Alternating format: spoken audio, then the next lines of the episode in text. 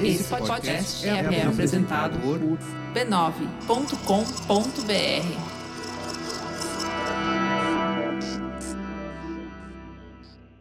Se ao terminar esse episódio você já quiser antecipar o da semana que vem, você pode. Basta assinar o primeiro contato, no valor de R$ 12,90 por mês, para você ter acesso ao conteúdo com uma semana de antecedência, além de outros materiais exclusivos. O link para assinatura está na descrição desse episódio. No episódio anterior, que um modelito que a gente usava para inspirar o projeto Ciranda da democracia grega. Nós estamos montando uma arquitetura de telecomunicação, estamos montando uma comunidade. Tinha um espírito muito nacionalista, né? Então você tem uma herança, assim, vamos dizer, da, da ditadura militar, né? E essa Rosina chegou para mim e falou: Olha, Peninha, por que, que você não entra nesse ramo do videotexto? Então você imagina, um cara que era do pincel, do papel, tinha que começar a mexer com botões. E alguns empregados dentro da empresa começaram a conversar entre si, sindicalistas. A gerência de alto nível descobriu que a gente tinha construído uma arma para o serviço dos sindicalistas. Aí veio o banqueiro, olhou para mim e falou: ó, você mostrou que é um ótimo artista. Agora faz isso dar dinheiro. Como é que é? Então veio a ordem de sim, bom, para a brincadeira por aí, acabou esse ano a última turma de bolsista. Já fiz o que eu podia, construí o foguete, está voando. Posso partir para outro. Eu sempre tive alguns anjos que andaram muito próximos de mim. E um dos anjos foi a minha mãe. E ela escutava à noite o radinho de pilha dela. E ela chegava para mim e falava: Filho, o pessoal está falando que está aparecendo um tal de internet.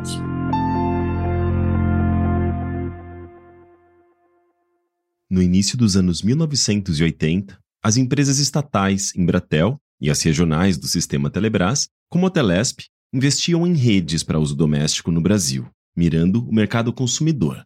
Mas enquanto essas novas tecnologias de comunicação despertavam o interesse de entusiastas por todo o país, que encontravam em computadores ou mesmo na televisão uma nova forma de se comunicar e ter acesso a serviços, um conjunto enorme de redes interoperantes vinha se expandindo nos Estados Unidos. Nós tínhamos, evidentemente, desde a evolução das telecomunicações, uma tendência oficial e uma tendência extraoficial nessa linha. Esse é o Demiguetico, diretor-presidente do Núcleo de Informação e Coordenação do Ponto BR, o NIC-BR. A tendência oficial era seguir os padrões da ITU, ou IT, né? União Internacional de Telecomunicações, um órgão da ONU que tem como objetivo regular e padronizar tecnologias de telecomunicações, com o intuito de aprimorar a infraestrutura global e manter os países membros alinhados tecnologicamente. A Anatel, fundada anos depois, em 1997, é produto desse alinhamento. Mas havia um compromisso dos governos, porque a ITU é um órgão da ONU. Então, quem decide as coisas lá são os governos que se reúnem e tomam uma providência. Então, a, ITU tinha um, projeto de rede chamado ISOOSE, em sete camadas bem conhecidas nos cursos de rede. Havia uma coleção de protocolos que se você o seguisse, você teria um nível crescente de interação. Né? Por exemplo, é, o Cirandão era um, era um desses negócios. Na França também tinha uma saída nessa linha, tipo teletexto, que tinha lá, etc. O Demen se refere aqui ao videotexto, que a gente viu no episódio passado. Então essa era, digamos, a linha oficial Portanto, o que o Demi explicou aqui é que tanto o Cirandão quanto o videotexto seguiam os protocolos oficiais de rede, estabelecidos pela ONU, o padrão ISO-OSI a linha oficial para uma possível rede mundial de computadores. Os próprios Estados Unidos tinham um compromisso de ir nessa linha com o chamado GOSP, que era o Governmental ISO Program. Então essa era a linha institucional, estatal, né, que iria levar a conexão de pessoas a computador, eh, pessoas a pessoas, etc. E tal. Acontece que em 1983, enquanto o padrão ISO-OSI era formalizado e a Embratel e a Telesp apostavam todas suas fichas no Ciranda e no videotexto, pesquisadores dos Estados Unidos davam um importante passo em direção ao que, dali a alguns anos, viria a ser conhecida como a Internet. Até então, inúmeras redes vinham sendo construídas nos Estados Unidos, mas como quase todas eram restritas a comunidades fechadas de acadêmicos ou a corporações privadas, havia pouca pressão para que essas redes individuais fossem interoperantes e compatíveis entre si. Só que no dia 1 de janeiro de 1983, foi completada a migração da rede ARPANET ao TCP/IP, um complexo conjunto de protocolos de comunicação criado para interligar diferentes redes de computadores. E, embora não fosse a linha oficial da União Internacional das Telecomunicações, o TCP/IP tinha uma série de vantagens em relação ao padrão oficial ISO-OSI. Tinha abertura, flexibilidade e muito mais abrangência e liberdade do que as redes oficiais. Na rede oficial, você tinha que ter todos os parâmetros como é que se conectaria, as teles é que fariam todo o serviço, eles seriam o agente de conexão e transferência de informação. Você tinha uma coisa muito mais enquadrada. E aqui vale um contexto. A ARPANET é, é inaugurada em 69, mesmo ano de Woodstock. Essa é a característica um pouco contracultural e de estar tá presente numa rede que não tem centro de desliga, você não consegue desligá-la, você não tem um controle que tira quem quer ou põe quem quer, uma rede que é feita por adesão voluntária. Então, enquanto no Brasil a gente começa a ver um direcionamento estatal sobre a construção de redes alinhado ao padrão ISO-OSI e no formato de serviço prestado por operadoras num sistema monopolista, a ARPANET, que era tanto um produto da Guerra Fria quanto da contracultura, segue por um caminho diferente. Ainda que a ARPANET fosse financiada pelo Departamento de Defesa dos Estados Unidos, seus pesquisadores e acadêmicos estavam imersos em um borbulhante caldeirão cultural de movimentos sociais que lutavam contra o autoritarismo do governo norte-americano, a guerra do Vietnã e a favor da liberdade de expressão e da criação de novos canais de comunicação para a divulgação de seus ideais, sem a dependência da mídia de massa. E nesse contexto revolucionário, os computadores pessoais e as redes representavam uma promessa de transformação. Então, com a adoção do TCP/IP em 1983, a ARPANET começa a dar forma à internet, nome que inclusive é herdado da sigla do conjunto de protocolos, mais especificamente das duas últimas letrinhas, IP, de Internet Protocol, ou Protocolo Interredes. E com a internet vindo na contramão das linhas oficiais, operadas no Brasil pelo Cirandão da Embratel e o videotexto da Telebrás, dá-se início a um embate político-tecnológico. Mas, enquanto intelectuais e burocratas disputavam questões de acesso e soberania, cidadãos comuns já exploravam um pouco da rede que existia por aqui para organizar festas e formar comunidades, causando uma verdadeira revolução na vida de muitos indivíduos.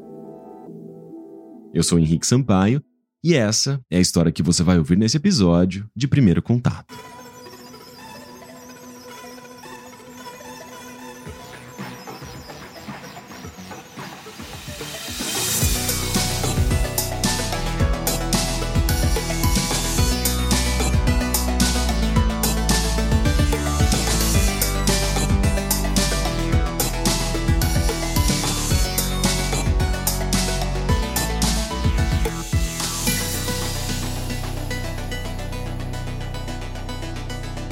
Episódio 2 A Rede Mundial de Computadores.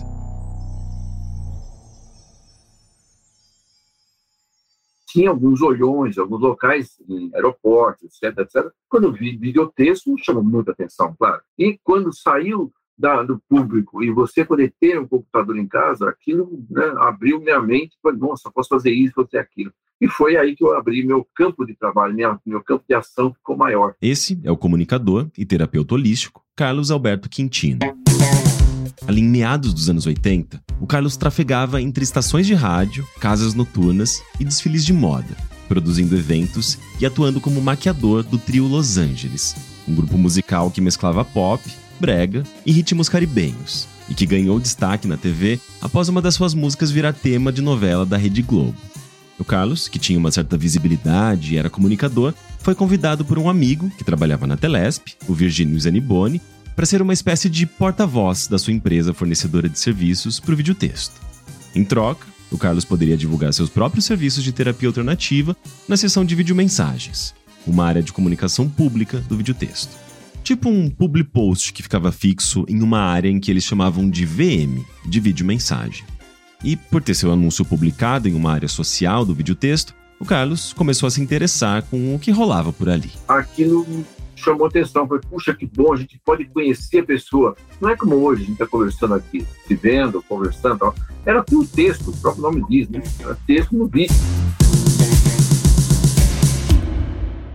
Essa área social do videotexto era conhecida como videopapo, que eram salas de chat. Você escolhia o seu pseudônimo e entrava para uma lista de outros pseudônimos de pessoas disponíveis para conversar. E a partir daí, podia bater papo com desconhecidos. O Carlos, que havia ganhado o apelido de Nick de uma das integrantes do trio Los Angeles, decidiu usá-lo como seu pseudônimo no videopapo. E eu fui convidado para poder participar do evento, eu, como todos os outros, né? Era para conhecer um evento onde as pessoas iam se conhecer. Isso por volta de 1984 ou 85. Ou seja, alguém dessa pequena comunidade online que já se formava em São Paulo no videotexto convidou o Nick para participar de um encontro ao vivo, em que as pessoas poderiam sair do virtual e se conhecer fisicamente. Mais de uma década antes dos famosos Mircontros e Orcontros, que foram acontecer no Mirk e no Orkut, muitos anos depois. O local do encontro era uma lanchonete chamada Pacos, que ficava localizada na Rua Vergueiro, próximo ao Centro Cultural São Paulo e a Estação Vergueiro do metrô. Mas era uma, uma quantidade assim, pequena de pessoas, 30, 40 pessoas, se encontravam e aí saía né, daquele é, campo da máscara, né, que aquele pseudônimo significava, quem era a pessoa, como, como forma, né? Achei fantástico. Eu acho que uma, duas ou três vezes, se não me engano, só que, conforme o evento foi atraindo mais gente, e nem todos consumiam, o espaço passou a lotar, e eles começaram a ser sutilmente enxotados do lugar. E eu, como fazia uh, eventos na Mansão dos Nobres, que hoje é conhecida como Mansão da Pizza, uh, na Avenida Ricardo Jafé, em São Paulo, na Vila Mariana, e é uma casa na época que tinha quatro andares, né? Uh, a parte de baixo eles tinham a garagem, depois tinha uma, uma boate, depois um restaurante e pizzaria, além de uma área só com choperia, e na parte de cima um terraço. Né? O Nick, então, conversa com os donos da pizzaria, que ele já conhecia, e consegue agendar um novo encontro da galera do videotexto na mansão dos nobres. Os donos eram, eram portugueses, eles não gostavam, não, não gostavam, não, não, entendiam como funcionava isso. Mas como você vai trazer? Vai ser tanto de aluguel? Eu falei, não posso fazer isso, eu não sei quem são que vai vir. Eu nem sei os nomes, são tudo pseudônimos. Mas quantas pessoas? Olha, uma média de 60 pessoas no local, como aqui é um pouquinho fora do metrô, e onde a gente ia era assim, atravessava a rua, já estava na casa, olha, eu acredito que possa cair um pouco nisso, mas também pelo ser um lugar novo, o nome é pomposo, talvez venham por causa disso. Tá? Então vamos pensar em umas 80 pessoas no máximo, tá? E começou a chegar, e chegou, e chegou, chegou, chegou, chegou, chegou, chegou, chegou, não parava mais, era mais. Chegou naquele primeiro evento, chegamos com 180 pessoas. Então lotou a pizzaria? Não, transbordou.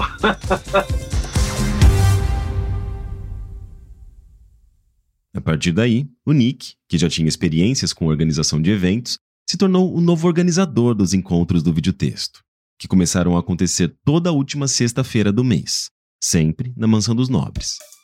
A cada evento, os videopapistas, como eram conhecidos os usuários do videopapo, recebiam uma etiqueta autocolante com seu pseudônimo, que era colada na altura do peito.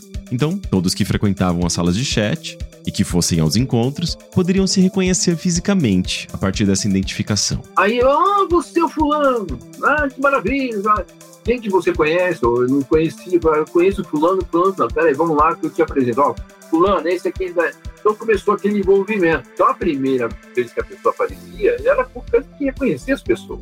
Esse era o ponto principal. A segunda era para rever aquelas pessoas e conhecer mais algumas. A partir da terceira, a pessoa já era veterana. Ela ia para encontrar os amigos. Só que após esse primeiro contato físico, onde as máscaras caíam e as pessoas virtuais ganhavam forma, cor e gênero, o mistério e excitação da descoberta começavam a ser substituídos por uma certa familiaridade.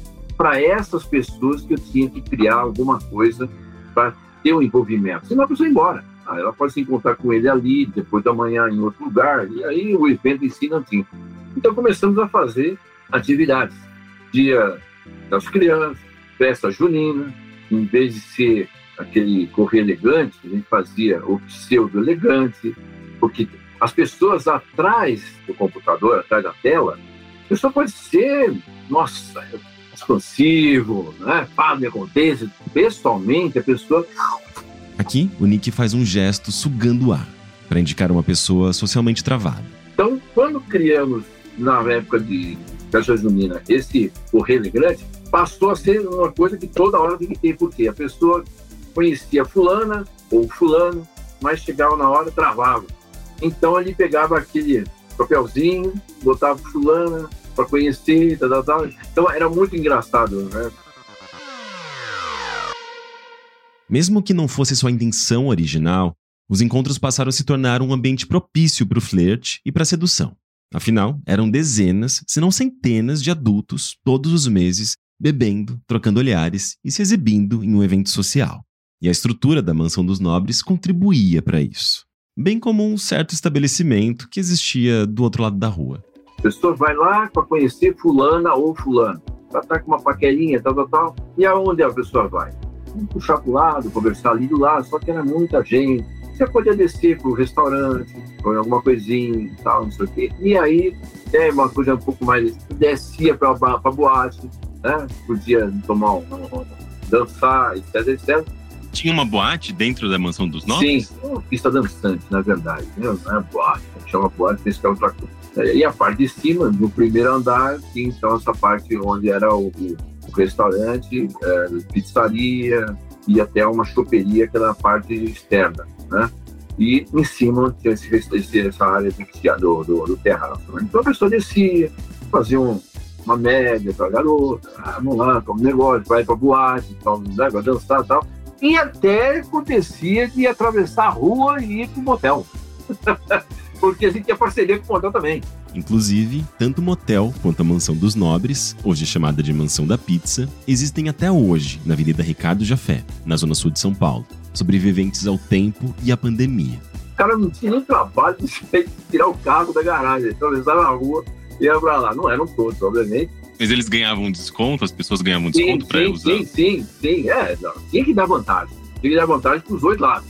Tanto para o local, né, quanto para aquele que ia estar frequentando. Então tinha gente chegava ali, né, começava por volta de 6 horas da tarde, 7 horas da noite, mais ou menos, para justamente a pessoa não ter tempo para ir para casa, senão até chegar, né? Então vai lá, já começa alguma coisa e tal. E que a gente sai de lá 3, 4, 5 horas da manhã. Às vezes porque não tinha condução, esperava a condução começar, o transporte público começar a funcionar. É, o local era próximo do, do, do metrô Vila Mariana, né? Só tinha ele na ocasião.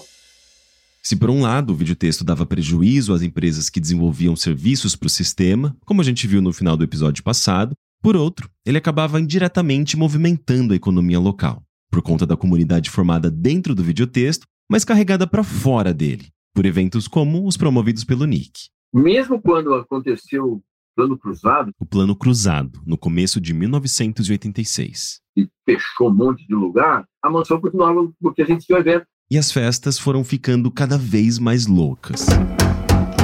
E aí eles começavam a me dar a boate para poder juntar com o meu aniversário, meu aniversário é dia 15 de dezembro. Mas bom, a gente faz o final de ano, e ali sim é, é coisa de show. Nós tivemos aquela dança do ventre, eu me, eu me caracterizava de Silvio Santos para apresentar o, pro, o programa. Mas, mas, vamos chegar agora, pessoal do videotexto. Oi! E fazia, entrava lá com, com o microfone ali, ou então entrei como sultão, fazia brincadeira. Um dos que nasceram dentro do, do videotexto ali, pra, tomou mais visibilidade, foi o que hoje é conhecido como Japa, que era do Pânico. Ele trabalhava na Rádio Cidade, a gente transmitia eventos através da Rádio Cidade. Os eventos eram Então, o pessoal da rádio acabava patrocinando nossos eventos. Olha, estamos lá, o Nick aí, está na mansão dos novos, pessoal do videotexto, vamos lá, olha lá, vamos, uma música, a próxima música é no fulano e tal. Então, começou aquele envolvimento com essa área, porque eu também já mexia com um pouco da parte de imprensa, né? O, o, o que eu te falei, ele ficava na cabine e, assim, Ô, ô, Nick, tem um telefone pra você. Era mentira. Ele tocava o som e eu pegava o telefone que estava previamente colocado no, no palco e atendia. Alô, quem é? O Nick, ô, você. Aí falava o, Papa. Ele, ele imitava um monte de gente. Então ficava um show naquele negócio. Isso pegou muita, muita visibilidade. Teve situações em que eu dei entrevista, inclusive, para Globo, na ocasião, pessoas que se conheceram, casaram, tem aqueles que se casaram, mas estavam lá e acabou pulando a cerca, ou melhor, pulou a tela, né? e aí acabou o casamento. E é óbvio que já rolavam casos de catfish nessa época, que é quando alguém vai encontrar uma pessoa que conheceu online e de repente se depara com alguém completamente diferente da descrição que havia recebido. Então, a história, eu fosse colocar isso no, no, em papel, as histórias que eu tenho, tá no livro aí tranquilo, é um best-seller, porque tem histórias ali uma atrás da outra. E foi assim que começou essa, essa, esses eventos. Foram 73 eventos consecutivos durante oito anos. 73? 73. Tudo organizado pelo videotexto? Sim, através do videotexto. Ao longo desses oito anos de eventos, mais de 10 mil pessoas passaram pelas 73 edições das festas de videotexto organizadas pelo NIC, entre videopapistas e agregados, formando não apenas uma das primeiras comunidades online a transitar para o mundo físico, mas também uma das mais duradouras e populares, antes mesmo que a internet fosse disponibilizada para a população. E é exatamente quando isso acontece que a comunidade dos videopapistas entra em declínio. Foi muito, é muito intenso, né? Você conhecer pessoas de toda nacionalidade também, que vinham gente de fora, pessoas do Brasil inteiro, negócios que foram fechados nesse período comigo e outros que eu sei que aconteceram entre eles também. Então é uma fonte que, lógico, você não quer esgotar isso de forma nenhuma. Mas a partir de 1994, conforme as pessoas passam a colocar um PC para dentro de casa, muitas delas já na expectativa pela internet, o videotexto, em operação há mais de 10 anos no Brasil, começa a virar história, mesmo que muito do que a internet prometia já havia sido antecipado por ele. Então foi um impacto realmente muito grande. De repente eu me senti sem chão, entrando um monstro como esse da internet, meu Deus do céu, ali, ali dentro do videotexto, eu fazia uma comparação. BBS, quando você publica alguma coisa dentro da BBS, você era um elefante dentro daquela comunidade. Eu vou explicar o que é BBS logo mais. Já no videotexto, você já era, dependendo de como você saísse, era um tigre. Né? Na internet, virou uma pulga. Então você ter visibilidade num universo tão grande como esse, que até então a gente nem sabia quanto que é, e cada vez mais a gente vai vendo a coisa ficando maior, era monstruoso. Meu Deus, eu perdi o chão. Realmente eu perdi o chão, não sabia o que fazer. Realmente eu fiquei perdido. Por isso que eu tentava segurar com esse dente, mas não tinha como, não dependia só de mim, dependia da empresa Telesp e fazer a continuidade. Como não fez, perdi. Né?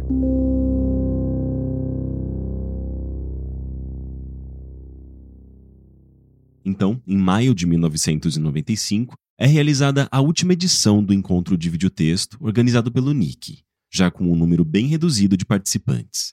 Naquele mesmo mês, o governo brasileiro dava os últimos passos para a liberação do acesso à internet aos brasileiros.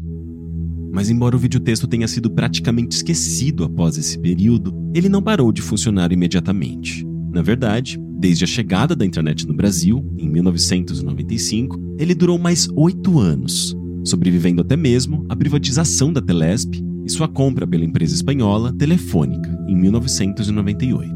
E, ao longo de mais de 20 anos de existência, textos, pixel art, histórias, serviços, jogos e comunidades nasceram e morreram dentro do videotexto, sem que a maior parte dessa criação fosse preservada para a posteridade.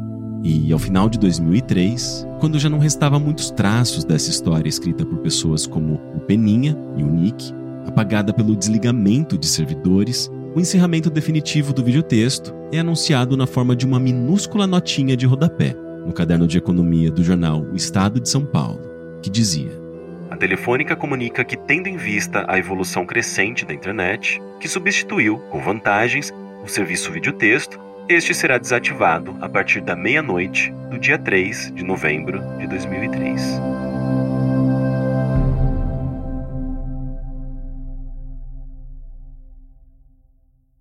Encerrada a história do videotexto, agora a gente tem que voltar novamente para a década de 80. Enquanto a comunidade de videotexto se aventurava por sexo e desbunde em festas animadas na zona sul de São Paulo, pesquisadores brasileiros começavam a descobrir o potencial transformador da internet para a ciência. Na segunda metade da década de 80, a National Science Foundation, Fundação Nacional da Ciência, uma agência governamental dos Estados Unidos que promove e financia pesquisa e educação, criou o programa NSF-NET, que conectou por meio do TCP/IP 3 mil universidades espalhadas pelo país em uma constelação de 12 redes e 5 supercomputadores, formando assim o primeiro backbone, a primeira espinha dorsal da internet. Então, quando cientistas e pesquisadores brasileiros faziam intercâmbio nos Estados Unidos e voltavam para o Brasil, eles se viam ilhados, sem o acesso ao maravilhoso mundo das redes acadêmicas e seus bancos de dados repletos de conhecimento, algumas teclas de distância. Foi então que, em 1988, um grupo de pesquisadores e acadêmicos da FAPESP, a Fundação de Amparo à Pesquisa do Estado de São Paulo, da Universidade Federal do Rio de Janeiro e do Laboratório Nacional de Computação Científica, resolveu se organizar e provocar a Secretaria Especial de Informática, a SEI, e a própria Embratel, que regulavam e fiscalizavam tudo que era relacionado a computadores e telecomunicações a longa distância, a permitirem uma conexão das redes nacionais à internet. Bom, veja, tinha várias, várias leis aí na época, né? a SEI, que controlava parte desse negócio, que, se mal interpretadas, dariam problema. Novamente, demiguético. Por exemplo, uma delas era a chamada transmissão de dados transfronteiras. Quer dizer, não, você não pode ligar uma rede daqui para um lugar fora do país, uma linha daqui para fora do país, sem dizer antes o que, que você vai trafegar aí porque eu quero saber se não vai jogar dados críticos para fora e os caras vão saber nossos segredos. Então, essa era uma, uma lei que existia na SEI e nós tivemos que justificar porque que nós faríamos uma conexão ao laboratório de física em, em Chicago, perto de Chicago, o Fermilab. Que possui o segundo maior acelerador de partículas do mundo. E a segunda parte mais estranha é o seguinte: a Embratel. Que detinha o monopólio da exploração dos serviços de comunicação de dados no país. A Embratel, na época, entendia o seguinte: muito bem, duas empresas se ligam entre si porque eu preciso acessar o computador dela, ou porque ela precisa imprimir nota fiscal aqui, eu sou, eu sou filial dela e ela precisa emitir a nota fiscal centralizada, e eu imprimo aqui. Quer dizer, essa era a ideia de telecomunicação. Então, quando ligamos ao FERM, ela falou, mas por que vocês vão ligar no FERM? Vocês são filial do FERM? Não, nós não somos. Vocês vão imprimir nota fiscal? Não, não vão imprimir. Então, por que vocês estão se ligando? Nós estamos ligando para as pessoas conversar. Como assim pessoas? Falei, não, inclusive a USP, a Unicamp. Não, mas o pessoal tem que pedir a linha deles. Quer dizer, cada um quer ligar, se eles querem ligar no Fermi, eles pedem uma outra linha. E a USP também pede outra linha. Bem, não, essa não é a ideia. A ideia é que nós vamos pedir uma única linha, eles vão ligar a nós, né? E nós fomos um começo de rede, que era a rede ANSP na época. ANSP, de Academic Network of São Paulo. E não foi só essa. Foram criadas redes acadêmicas em diversos estados brasileiros. No Alagoas, inclusive, tiveram que mudar a regra de nomenclatura. Ou então, ela seria infamemente conhecida como ANAL. E nós temos, olha, o mundo vem vindo em outra direção, mesmo nos Estados Unidos, onde também há compromisso com isoose, o pessoal da National Science Foundation resolveu adotar a TCP/IP. Se nós perdermos o bonde, ficaremos ponto fora da história. Após um grande esforço de comunicação e uma boa dose de paciência, em novembro de 1988, a FAPESP consegue uma autorização da SEI e da Embratel e conquista uma conexão às redes BitNet, DECnet e HappyNet, do Fermilab, o laboratório de física de Chicago. Elas ainda eram redes isoladas, fora do padrão TCP/IP e, portanto, fora da internet. Mas, naquela altura, era apenas uma questão de tempo para que essa migração fosse feita. A nossa autorização na FAPESP para ligar o Fermi era de seis meses. Ah, passaram seis meses, ninguém desligou, graças a Deus, né? Muito mais de seis meses. E eles disseram para nós, em 89, que uh, um dia eles iam desligar da BitNet, e esse dia estava se aproximando rapidamente, porque a, a NSFNet tinha adotado TCP/IP. Então, tanto BitNet quanto DECnet, RapNet e companhia iriam todos ser substituídos pelo TCP/IP que vinha forte. Nós pedimos que eles nos dessem carona nisso e que nos instruíssem como conseguir instalar esse protocolo nas máquinas que a gente tinha. A gente conseguiu instalar isso no começo de 91, final de 90, começo de 91 e em 91 nós passamos a ter tráfego TCP/IP entre Fermi e AFAPESP. A data que o Gomide... Alberto Gomide, engenheiro e analista de sistemas da ANSP. Anunciou oficialmente que estava estável e podia ser usado, era 7 de fevereiro de 91. O Demiguetico, inclusive, foi um dos responsáveis pela primeira conexão TCP/IP feita no Brasil, nos integrando a uma rede que viria a transformar para sempre a história da humanidade. Então, se você hoje pode ouvir esse podcast, se comunicar com amigos ou familiares pelas redes sociais, jogar online ou assistir a séries e filmes por streaming, muito disso se deve a esse momento histórico. Tanto é que o Demi é considerado um dos fundadores da internet brasileira. Aliás, não só ele. Demi Guetico, Tadao Takahashi, Carlos Afonso, Michael Stanton e Liane Taroco são os cinco brasileiros que, em 2023, figuram no Hall da Fama da internet um prêmio administrado pela Internet Society em reconhecimento aos indivíduos que fizeram contribuições significativas para o desenvolvimento e avanço da internet no mundo. quando o Brasil passa a oficialmente ter acesso à internet, num primeiro momento exclusivamente por pesquisadores de universidades, a famosa rede mundial de computadores começa aos poucos a entrar no imaginário do brasileiro, impulsionado pela mídia. Mesmo que, desde o começo da década de 80, a população já tivesse à disposição redes como o Ciranda e o videotexto. Internet é a palavra que significa entre redes. Né? Certamente, internet é uma, é uma palavra que traduz o fato de que muitas redes cooperam voluntariamente para montar uma rede única. E o Cirandão não é o caso. Ou o videotexto, o Cirandão seria uma unirede, uninet. É uma rede, ou você joga o jogo dela ou não se conecta, entendeu? Então é diferente o esquema, digamos, do padrão ISO-OSI do esquema TCP/IP. No esquema TCP/IP, exatamente o IP, o Internet Protocol, provê uma forma de pedaços de rede se conectarem entre si para montar uma rede maior. E esse foi o grande alavancador do sucesso da internet, essa forma aberta. Mas muito antes da internet se consolidar por aqui, e por iniciativa de pesquisadores e engenheiros brasileiros que viam nela um potencial de desenvolvimento científico, discussões sobre qual rede e tecnologia seria implantada no Brasil aconteciam desde o começo dos anos 80. É o que conta o Peninha, que você conheceu no episódio anterior. Eu fui em congressos onde tinha americanos e franceses quebrando pau na mesa, porque cada um dizia: ah, meu país é que vê coisa nova, o teu não vê nada. Nossa, e eu falava: por que, que eles estão brigando? Porque era o domínio, eles enxergavam aonde ia. Mas era literalmente franceses defendendo o videotexto, a isso, tecnologia de videotexto, e os Estados Unidos defendendo a internet? E isso. Por que, que o, o americano e o francês brigavam? porque lá estavam os banqueiros, ali estavam os grandes empresários para assistir e falar que caminho que eu vou. Então, você imagina como os franceses se sentiam.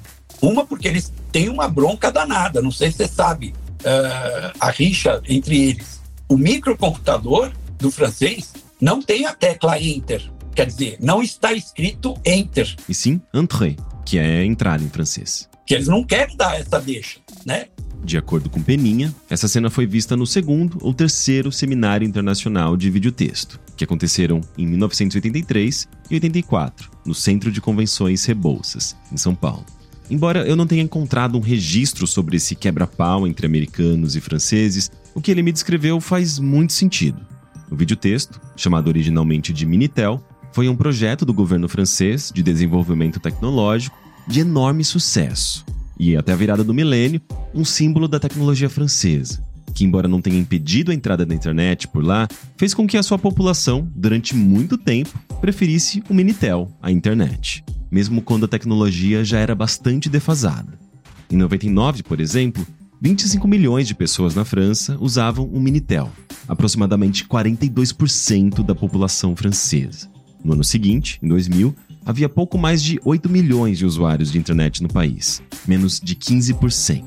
O curioso é que a importação do Minitel ao Brasil, na forma de videotexto, chega por uma empresa estatal num momento de reserva de mercado, em que o governo nacional buscava desenvolver tecnologias 100% nacionais. Sabe a, a sensação que eu tinha assistindo o pessoal discutindo, brigando por que tecnologia era a melhor? eu olhava e falava: meu Deus, os dois colonizadores brigando pelos colonizados que estão sentados aqui, sabe? Mas havia um outro tipo de rede que já se alastrava pelo país desde meados da década de 80. Talvez não tão popular quanto o videotexto, mas certamente com comunidades tão fortes quanto a dos videopapistas. Trata-se dos BBS, iniciais para Bulletin Board System, Diferentemente do cirandão ou do videotexto, que eram implementados de cima para baixo por enormes empresas estatais, os BBS eram criados de baixo para cima, pelos próprios usuários. Eram sistemas caseiros que permitiam o compartilhamento de mensagens e arquivos, feitos de forma artesanal por entusiastas de tecnologia, e geralmente com o intuito de encontrar outras pessoas tão nerds quanto elas. Ou seja, embora os BBS exigissem um conhecimento técnico bem mais avançado que o videotexto, seu componente social e de identificação ainda era bem forte. Um dos primeiros BBS a surgir no Brasil foi o canal VIP, criado pelo perito judicial Paulo César Brain, o PCB.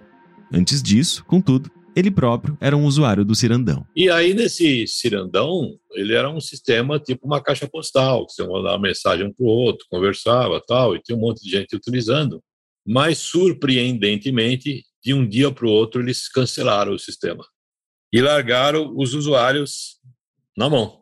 Aí, como a gente já conhecia um monte de gente, todo mundo tinha modem, foi aí que nasceu o canal VIP, a ideia do canal VIP. Pô, vou fazer um sistema para a gente se conectar. Né? E aí elaborei um sistema. O BBS Canal VIP. Funcionava na minha casa, e que era só uma linha telefônica, minha mesmo, de casa, funcionava só de noite, das 10 da noite às 7 da manhã, esse tipo de coisa. Quando o pulso telefônico ficava mais barato. Aí depois foi ampliando o horário, porque começou a ter muita gente, e como era um usuário só por vez que se conectava, a gente limitava a conexão em 15 minutos. Então era linha telefônica. Então era uma conexão ponto a ponto. Era uma ligação telefônica que em vez de você ligar usando o aparelho, usava um modem e a linha também ficava ocupada. Então era uma pessoa por vez só que conectava, então tinha um limite de conexão de 15 minutos. Quatro usuários por hora. Se alguém tentasse se conectar à BBS do Paulo e já tivesse um usuário lá, a ligação telefônica, feita pelo modem, daria o sinal de linha ocupado. Deu ocupado, ele tentava de novo. Então tinha assim, uma centena de pessoas tentando ligar ao mesmo tempo, dando ocupado, ocupado, ocupado. Assim que dava 15 minutos, o sistema desconectava quem estava conectado e já tocava o telefone em seguida.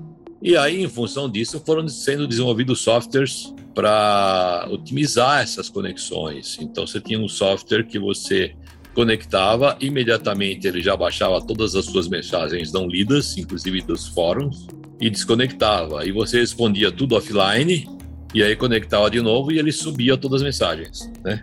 Então, nesse começo dos anos 80, os sistemas de BBS eram bem arcaicos e limitados, com troca de mensagens assíncronas, tipo e-mail. Mas com o tempo foram surgindo softwares que otimizavam as conexões.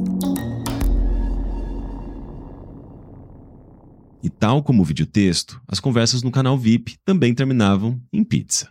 A gente fazia um encontro mensal, que a gente chamava de VIP Pizza, né? Então, todo mês a gente se encontrava para trocar ideia, trocar programa, não sei o quê. E aqui, sem festa nem motel. Até porque, nesse primeiro momento, quase todos os BBS eram voltados a entusiastas de tecnologia. Em sua maioria, homens heterossexuais. O Mandic fazia parte na época. Aí, depois de uns quatro anos que ele estava lá, mais ou menos em 1990, porque o Canal VIP começou em 86, ele quis montar a BBS dele. O Mandic mencionado pelo Paulo era Alexander Mandic. Eu usava a minha linha de casa.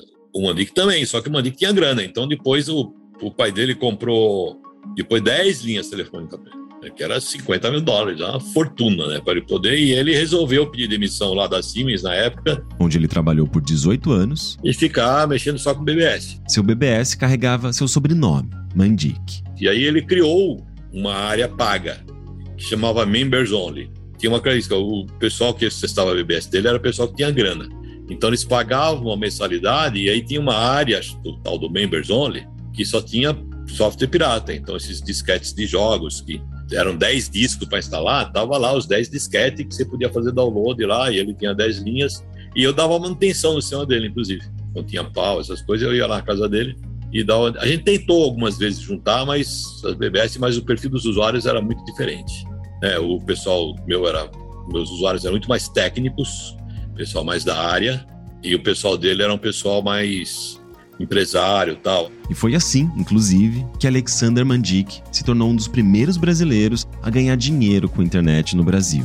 E o Mandic, seu BBS, em meados dos anos 90, se tornou um dos maiores do país. Tanto que, quando a internet comercial chegou ao Brasil, o Mandic deixou de ser apenas um BBS para se tornar um dos primeiros e maiores provedores de internet.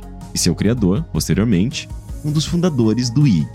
Mandic se manteve ativo no ramo de tecnologia até o fim da sua vida, em 2021, quando ele faleceu em decorrência da Covid-19.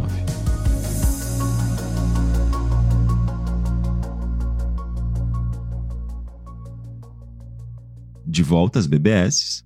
Em 88, eu comecei a usar BBS. Esse é o jornalista Carlos Alberto Teixeira, o CAT.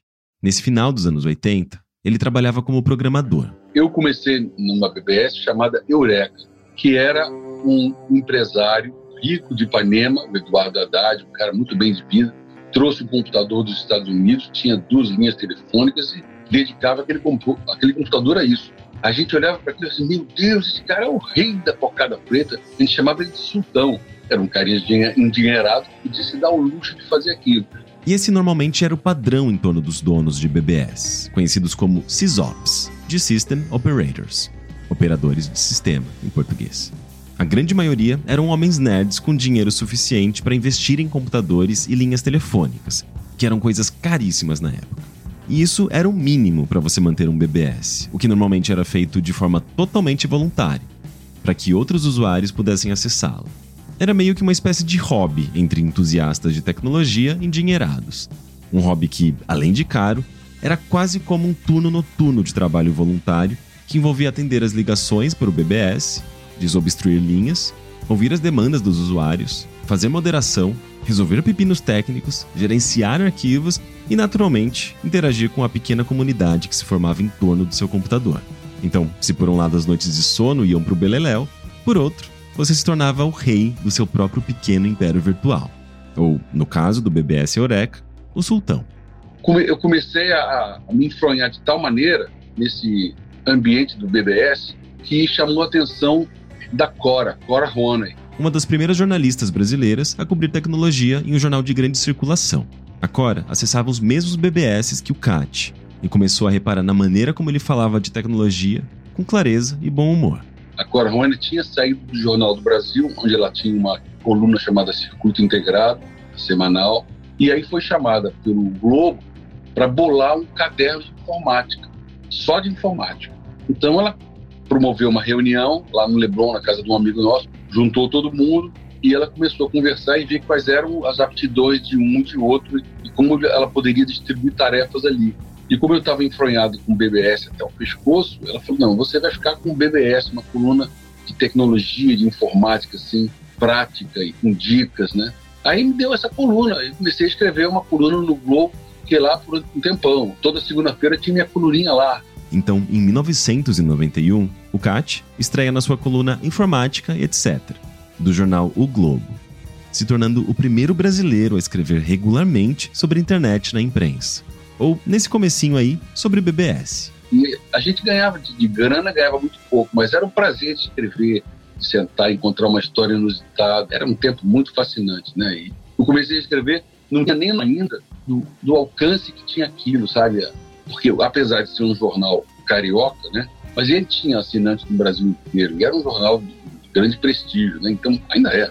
Então foi uma foi um grande, fiquei muito conhecido por causa dessa coluna.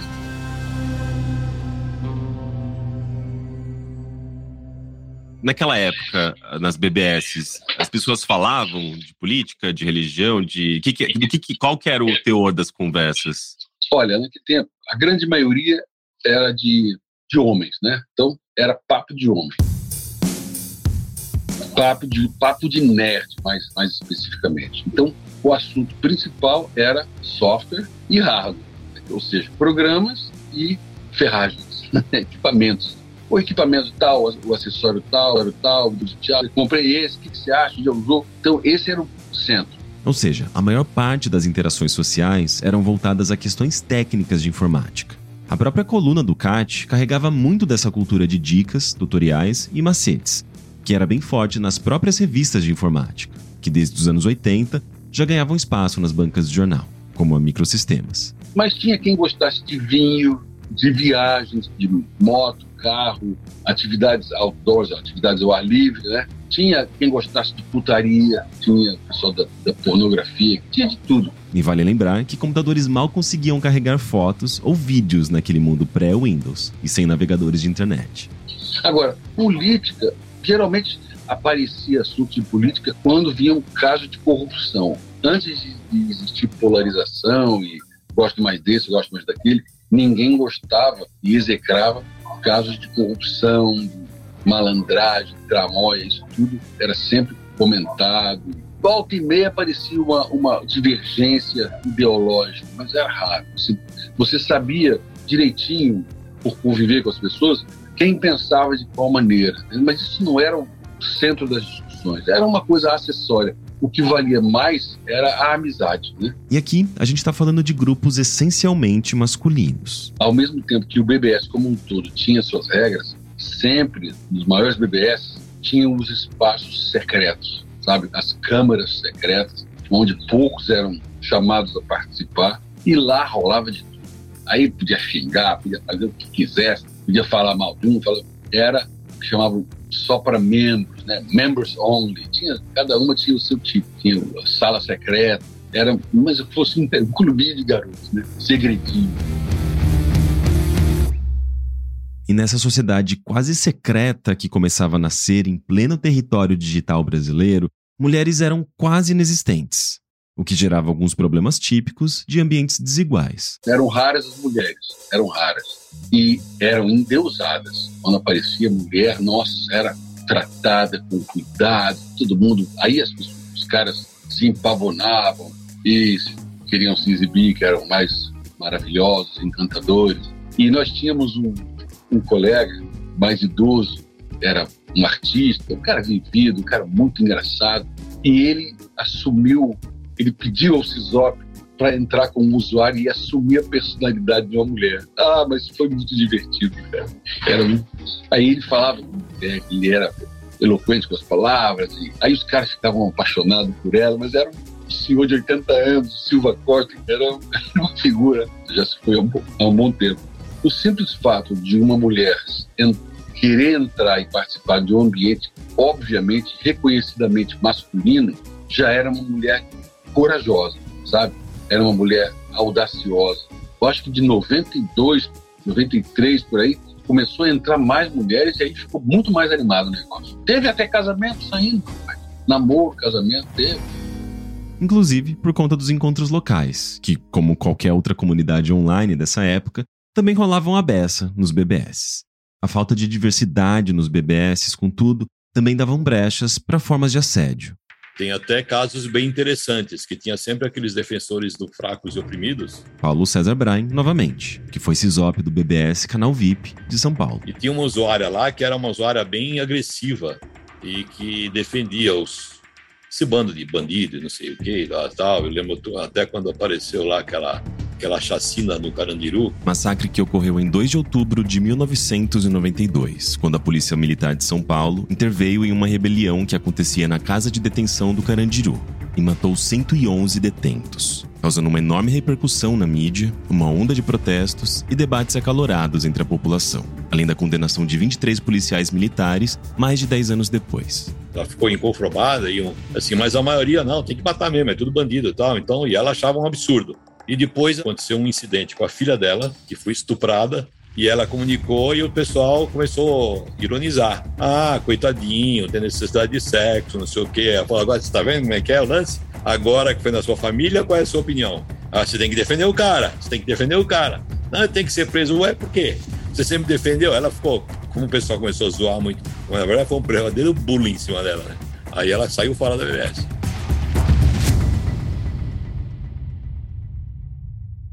No episódio anterior, eu mencionei o DDD da Embratel, que são as chamadas interurbanas, que é quando você faz uma ligação para uma região ou estado diferente daquele em que você se encontra. Com os BBS, não era diferente. Se você estivesse em Belo Horizonte e ligasse para uma BBS no Rio de Janeiro, você pagaria o preço de uma ligação interurbana, mesmo que fosse um único pulso depois da meia-noite. Então, era comum que os BBS atraíssem usuários do mesmo local onde ela estava instalada, formando assim comunidades regionais, que se fortaleciam com os recorrentes encontros físicos em bares, restaurantes e shopping centers. Um levantamento publicado pelo CAT em sua coluna no Jornal do Globo, em 1994, lista aproximadamente 200 BBS em todo o Brasil, a maioria concentrada nos grandes centros urbanos das regiões Sudeste e Sul. Mas essa limitação geográfica começa a mudar conforme os BBS foram se conectando a uma rede chamada Fidonet. Um sistema mundial de intercâmbios de pacotes de mensagens do BBS. Então você tinha o seu BBS, outro tinha outro ali, outro tinha lá. Eles eram associados à Fidonet.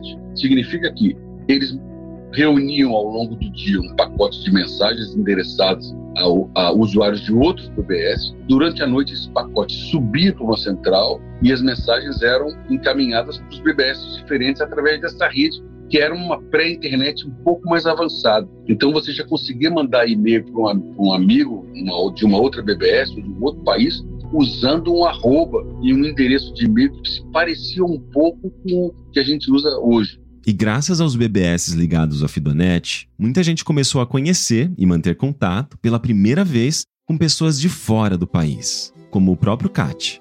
Foi em 93, um sonho de infância, eu lia muito Júlio Verne, e eu era fascinado desde garoto pela Viagem ao Centro da Terra, uma, uma obra de ficção científica do século XIX. E nessa história, os caras penetram num vulcão na Islândia e saem na, na da Itália. E então tinha essa, esse fascínio de ir à Islândia. Então, através da Fidonet, eu mandei uma mensagem para a Islândia, para o grupo de professores, professores de ensino médio, ensino infantil da Islândia, e pedi numa ferramenta de busca embrionária que tinha no sistema para me mostrar todos os e-mails que contivessem a letra A. Um monte, né?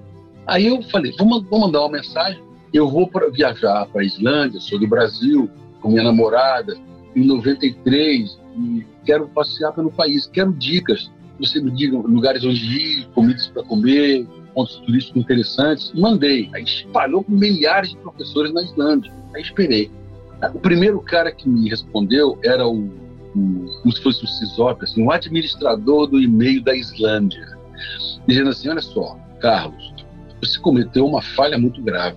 Isso aqui não é brincadeira, não. Isso aqui não é coisa de, de ficar mandando mensagenzinha assim, não, para negócio de turismo. Você pode se divertir, mas olha só, nunca mais faça isso, entendeu? O nome dele era Pedro, como fosse Pedro. Aí eu percebi, meu Deus, que gasto que eu cometi, que, que é isso, tá? O segundo cara falou assim, Carlos, você vem aqui do Brasil? Me traz cachaça e limão? Eu, pô, legal.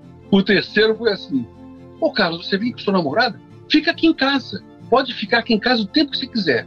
Aí o outro falou assim, não, Carlos, eu vi que ele mandou para você para casa. Não, você fica na minha, porque também nós vamos viajar até o norte, visitar o vulcão tal, tal, tal. Você vem no nosso carro. Resultado, quando eu cheguei na cidade, tinha mais ou menos 30 pessoas me esperando. Eu chegava na cidadezinha, no correio, eu queria saber, ah, queria saber onde é que é a casa da Ana Lívia. Ah, Lívia, você é o Carlos, né? Ah, a casa dela é ali. Foi uma recepção incrível. Fiz muitos amigos na Islândia. Quando voltei, aquele primeiro administrador, o Pietro, me escreveu assim: Carlos, que absurdo, você veio aqui não me visitou? Eu, porra, cara, você me deu um esculacho danado. Ah, foi muito legal. E tenho dois amigos, isso foi em 93, tenho dois amigos até hoje que me correspondo com eles. A gente conversa pelo vídeo da Islândia, que foi uma viagem que agora, depois que tenho filhos, agora quero levar eles à Islândia, porque é o país mais lindo que eu conheci. E foi graças a esse contato, assim, sabe, artesanal e rudimentar. É uma história muito interessante. As amizades que o Cat cultivou pelos BBS no Rio de Janeiro e no resto do Brasil se mantiveram com o passar dos anos, sobrevivendo a cada mudança de paradigma da comunicação online. Do BBS para o e-mail, do e-mail para o MSN Messenger, do Messenger para o Orkut, do Orkut para o Facebook e do Facebook para o WhatsApp.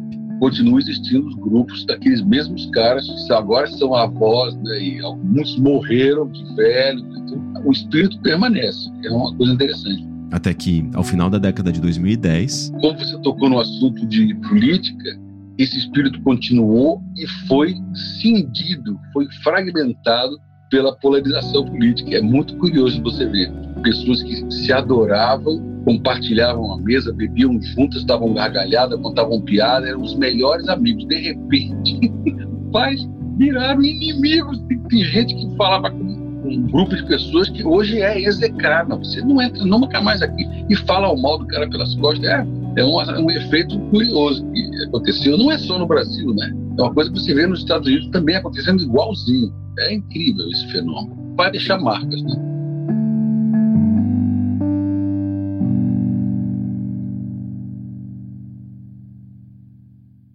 Ao final de 1994, os BBS já estavam espalhados por quase todo o país, completando 10 anos de história no Brasil, não havia outro grupo que melhor sabia como conectar o usuário doméstico ao mundo online. Mas, se por um lado já havia uma forte cultura de BBS, com empresas bem estruturadas e milhares de clientes, como Mandic, por outro, o formato BBS já estava com seus dias contados. E isso por conta de uma revolução chamada World Wide Web. Por meio de uma interface gráfica de um navegador, você poderia acessar páginas com conteúdos multimídia como imagens, sons e vídeos, conectadas umas às outras por meio de hiperlinks. Era a internet finalmente ganhando uma forma definitiva, amigável e padronizada. Quando o Mosaic, o primeiro navegador de internet, foi lançado nos Estados Unidos em janeiro de 1993, tornando a web e, consequentemente, a internet acessível ao público, não havia mais volta. Mas enquanto essa revolução acontecia, a Embratel, que detinha o controle sobre a infraestrutura que sustentava a internet brasileira, então limitada a institutos de pesquisa e ONGs, ainda estava presa a um serviço privado de mensagens baseado no ultrapassado protocolo OSI, uma continuação direta do Cirandão. Era como se o mundo inteiro estivesse adotando o VHS e a Embratel ainda apostasse no Betamax. Ou, numa comparação menos cringe, era como se a Embratel ainda estivesse no Snapchat enquanto todo mundo já havia migrado para o TikTok. Quando ela finalmente se tocou de que ficaria para trás e botou alguns engenheiros para trabalhar no seu projeto de internet, a coisa parecia finalmente caminhar em direção a uma internet comercial para a população brasileira. E nós tivemos um baita de um trabalho, na época do ministro Sérgio Mota. O ministro das Comunicações, do então recém-eleito presidente Fernando Henrique Cardoso. Para convencer a Embratel que, se ela não desse serviço internet, ela ia perder um aspecto importante do negócio, porque nos Estados Unidos estava crescendo. Novamente, o Demiguetico, diretor-presidente do Núcleo de Informação e Coordenação do Ponto BR, o NIC-BR. Em dezembro de 94, a Embratel abriu né, para público dizendo: olha, quem quer conectar à internet, nós daremos um número REMPAC. Um serviço de transferência de dados oferecido pela Embratel. Vocês usam esse número REMPAC para chegar na internet e daí vocês terão internet. Então, isso parecia uma vitória do nosso lado, mas depois reavaliando vimos que não era vitória nenhuma. Na verdade, podia ser um tiro no pé, porque com isso a internet brasileira seria uh, um conjunto de dois números telefônicos no Rio, né, da Embratel, você teria que ligar lá para poder ir para a internet. O que obrigaria a população a usar um outro serviço da Embratel para ter acesso à internet, o DDD o que deixaria tudo ainda mais caro. Além disso, ela seria a única provedora de internet do país. Uma internet estatal, monopolista, que, naquele momento, tinha tudo para dar errado.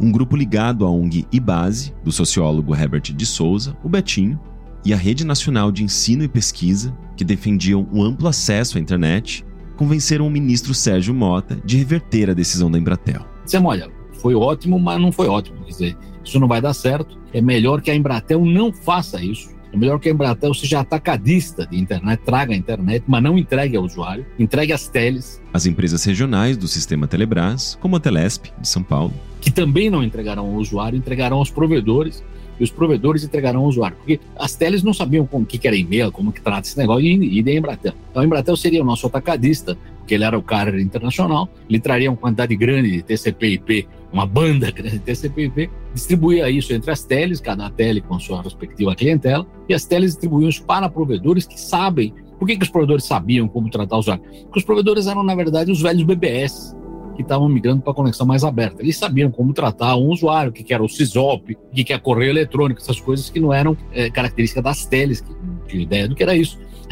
e os operadores é que fariam isso.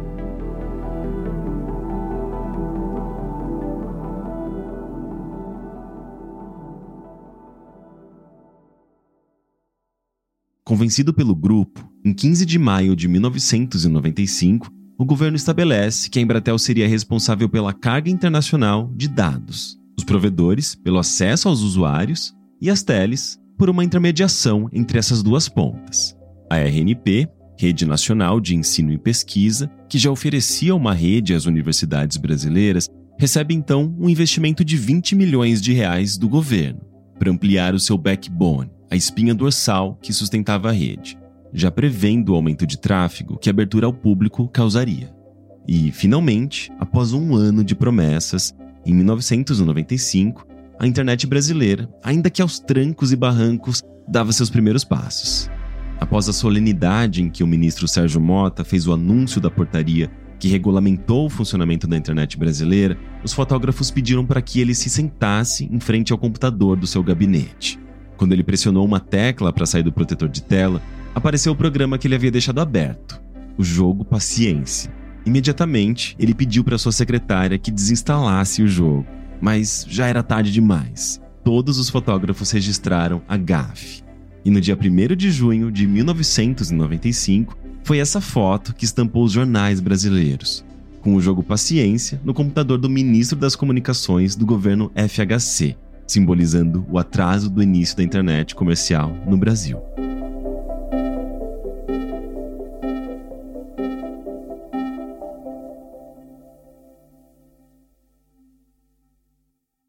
No próximo episódio. Eu lembro muito de uma que chamava Eros Link BBS, que era uma BBS erótica. A bicha já era safada desde sempre, né? E tinha que assinar e eu pedi pra minha mãe assinar. Era muito difícil realmente você ter um espaço de sociabilização fora é, da noite, fora dos guetos. E, e, o BBS foi uma possibilidade realmente das pessoas se encontrarem, estabelecer uma comunidade sem necessariamente ter que se expor publicamente. Eu não tive com quem conversar sobre afeto, sobre sexo. Quando eu sofria por paixonite de amiguinho hétero, eu chorava no BBS. Eu chorava para alguém mais velho que ia me dizer que passava, que tava tranquilo. Puxa, olha, nossa, tem mais gente como eu. Eu achava que eu era um bicho esquisitíssimo, mas eu não sou tão esquisito assim. Ou se eu sou esquisito, tem mais gente esquisita como eu. E eu lembro que eu tava um dia lá com 16 anos andando, eu encontrei uma vizinha minha do andar de baixo. Eu olhei, eu.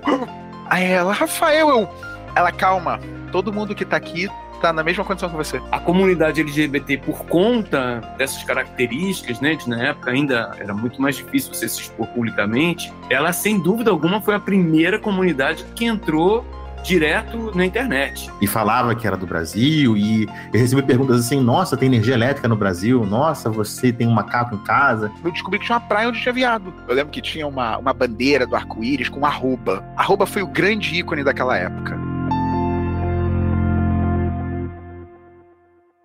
Se você quiser ouvir agora o episódio da semana que vem, é só assinar o primeiro contato no valor de R$ 12,90 por mês. Assim, você recebe o conteúdo com uma semana de antecedência, além de materiais exclusivos. O link para assinatura está na descrição desse episódio.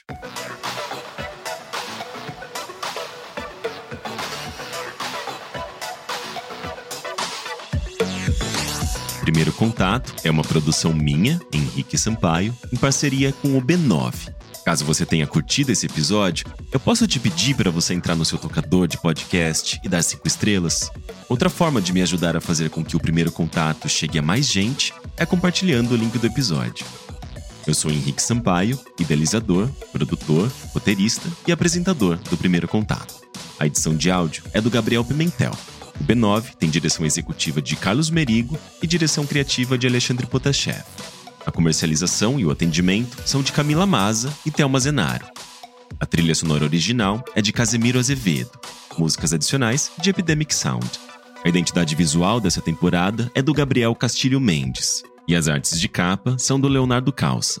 Essa temporada do Primeiro Contato foi financiada coletivamente por centenas de pessoas, mas algumas delas eu preciso agradecer publicamente. São elas Juan Lopes, Mariana Mafra, Lucas de Prado Polo, Heitor Moraes e Guilherme Sagas. Eu só tenho a agradecer pela generosidade e apoio de vocês. Muito obrigado. Você pode falar conosco através do e-mail primeirocontato@b9.com.br e seguir nossas redes sociais no arroba brains9 e arroba Sampaio, tanto no Twitter quanto no Instagram. Na descrição desse episódio, você também encontra o link para o grupo do Primeiro Contato no Discord. É isso. Semana que vem tem mais. Até lá!